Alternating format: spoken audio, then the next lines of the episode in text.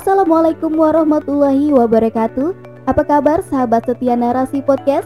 Berjumpa kembali bersama saya Anita. Kali ini hadir di rubrik motivasi pilihan. Naskah kali ini adalah naskah challenge Milad Narasi Pos yang berjudul Api, Jerami, dan Kayu Bakar oleh Din Nanur.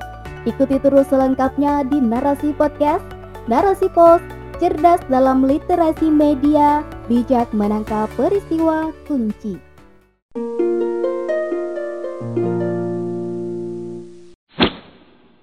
Kira-kira antara jerami dengan kayu, manakah yang lebih cepat terbakar? Secara mudah, kita bisa menjawab bahwa jerami cepat terbakar daripada kayu bakar. Jerami memiliki tekstur lebih tipis dan lunak dibandingkan kayu bakar yang lebih tebal dan padat sehingga gampang terbakar. Sedangkan kayu bakar akan benar-benar terbakar setelah beberapa lama. Jerami sendiri adalah tangkai dan batang tanaman serealia seperti padi dan gandum yang telah kering setelah biji-bijiannya dipisahkan. Sementara kayu bakar memang biasanya dipilih yang padat dan kering sehingga tahan lama bila dibakar. Bila diibaratkan, maka perasaan seperti jerami dan pemikiran seperti kayu bakar. Perasaan akan lebih cepat tersentuh dibandingkan pemikiran. Coba ingat-ingat, ketika kita meyakinkan sesuatu hal pada seseorang, lebih mudah dengan menyentuh perasaannya ataukah dengan mengajaknya berpikir? Perasaan lebih cepat memicu reaksi, sedangkan pemikiran memerlukan waktu yang lebih lama untuk berproses menjadi suatu perbuatan.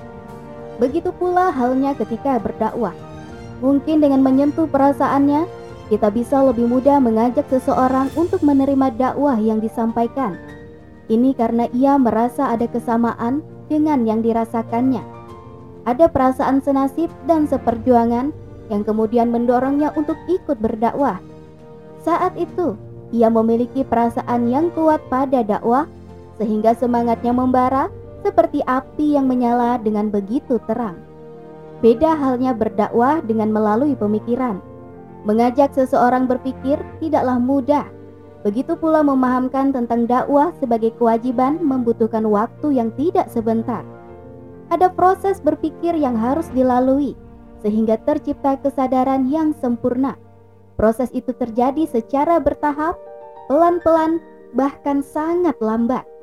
Lamanya waktu memahami tergantung pada kemampuan berpikir masing-masing, hingga akhirnya pemahaman tentang dakwah menetap dalam diri seseorang. Syekh Abdul Qadim Zalum, seorang aktivis dakwah dan penulis buku pemikiran politik Islam, pernah mengatakan bahwa orang yang di awal tampak sangat bersemangat dalam dakwah biasanya tidak akan bertahan lama sebelum akhirnya mundur. Beliau kemudian mengibaratkannya dengan api yang menjalar di atas jerami dengan api yang menjalar di atas kayu bakar. Api itu ketika menjalar di atas jerami, maka akan menjalari jerami dan membesar dengan cepat dengan nyala yang terang.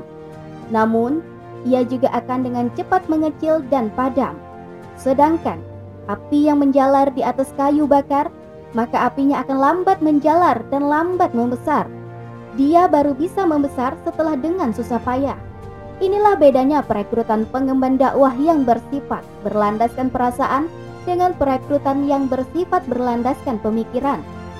Hal yang dibutuhkan dalam dakwah adalah pengembannya yang yakin secara pemikiran bukan berdasarkan perasaan. Karena yang berdasarkan perasaan biasanya cenderung lemah dan tidak tegar dalam menghadapi masalah. Hal ini sering kita jumpai di kalangan para pengemban dakwah. Mereka tampak sangat bergelora semangatnya ketika mengkaji Islam dan berdakwah. Orang-orang pun terpana dan terpengaruh panas yang terpancar darinya. Keberadaannya menarik perhatian dan menimbulkan rasa ingin tahu tentang dirinya. Seperti api yang begitu terang membara tentu nyala dan panasnya akan mengenai siapa saja yang ada di dekatnya dengan cepat. Gelora semangat itu akan merembet ke orang-orang sekitarnya. Namun, sayangnya, itu hanya sebentar saja. Api itu lambat laun mengecil dan akhirnya padam. Bahan bakar yang menjadikan api menyala tidak mampu bertahan lama. Jerami telah habis terbakar, semangat yang menggebu dalam berdakwah pun menghilang seiring hilangnya perasaannya pada dakwah. Hilangnya perasaan dalam dakwah bisa terjadi karena banyak hal. Ia bisa menghilang ketika menemui masalah yang mengancam dirinya. Ia mendapati realitas yang tak sesuai dengan keinginan dan harapan. Bila ia tetap berdakwah, maka masalah atau realitas itu akan terus membayang, bahkan makin buruk. Ia tidak sanggup menanggung konsekuensinya hingga akhirnya ia pun berhenti dari dakwah. Aktivitas dakwahnya terombang-ambing dalam debur perasaan yang tak menentu. Lenyapnya perasaan sebenarnya mengakar pada fakta bahwa perasaan itu memang lemah dan tidak stabil. Perasaan tidak bisa dijadikan sandaran, ia mudah berubah dan gampang goyah. Ini bukan untuk membandingkan mana yang lebih unggul antara perasaan dan pemikiran, Keduanya merupakan pemberian Allah Subhanahu wa taala yang harus digunakan sesuai dengan apa yang diperintahkannya. Tidak meninggalkan salah satu dan mengingkari yang lainnya, namun menyelaraskan keduanya dalam panduan syariat agar mampu berkontribusi maksimal dalam dakwah ilallah. Untuk itu, seorang pengemban dakwah harus senantiasa mengikat perasaan dan pemikirannya pada Islam saja Perasaan dan pemikiran haruslah berjalan sesuai dengan tuntunan Islam. Ia membenci, mencintai, melakukan atau tidak melakukan sesuatu adalah karena syarak berkata demikian. Ia akan mampu memfilter segala macam pemikiran asing agar tak mencemari dirinya sehingga bisa berefek pada dakwahnya. Terlebih lagi di tengah gempuran pemikiran asing yang begitu dahsyatnya, orang lebih suka sesuatu yang praktis, pragmatis, dan tidak mau repot-repot. Jangankan berpikir tentang dakwah, memikirkan kehidupan yang makin ruwet saja sudah lelah. Buat apa capek-capek memikirkan orang lain? Urusan diri sendiri saja masih belum jelas.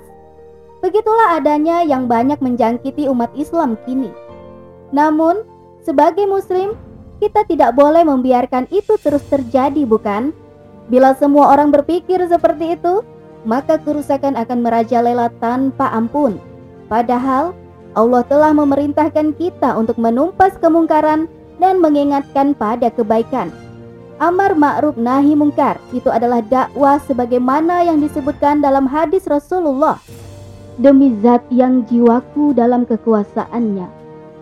Kalian harus menyerukan kepada kemakrupan dan mencegah dari kemungkaran. Ataukah Allah Subhanahu wa taala akan menurunkan siksa dari sisinya kepada kalian.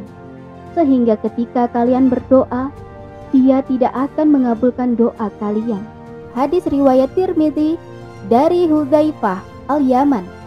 Pengemban dakwah yang tangguh memiliki pemikiran yang mantap berdasar pada akidah Islam. Sebab pemikiran inilah yang akan mampu menggerakkan dan membangkitkan manusia dari satu keadaan menuju keadaan lain. Dakwah kepada Islam akan membawa umat manusia menuju kehidupan yang baik sesuai perintah Allah Ta'ala.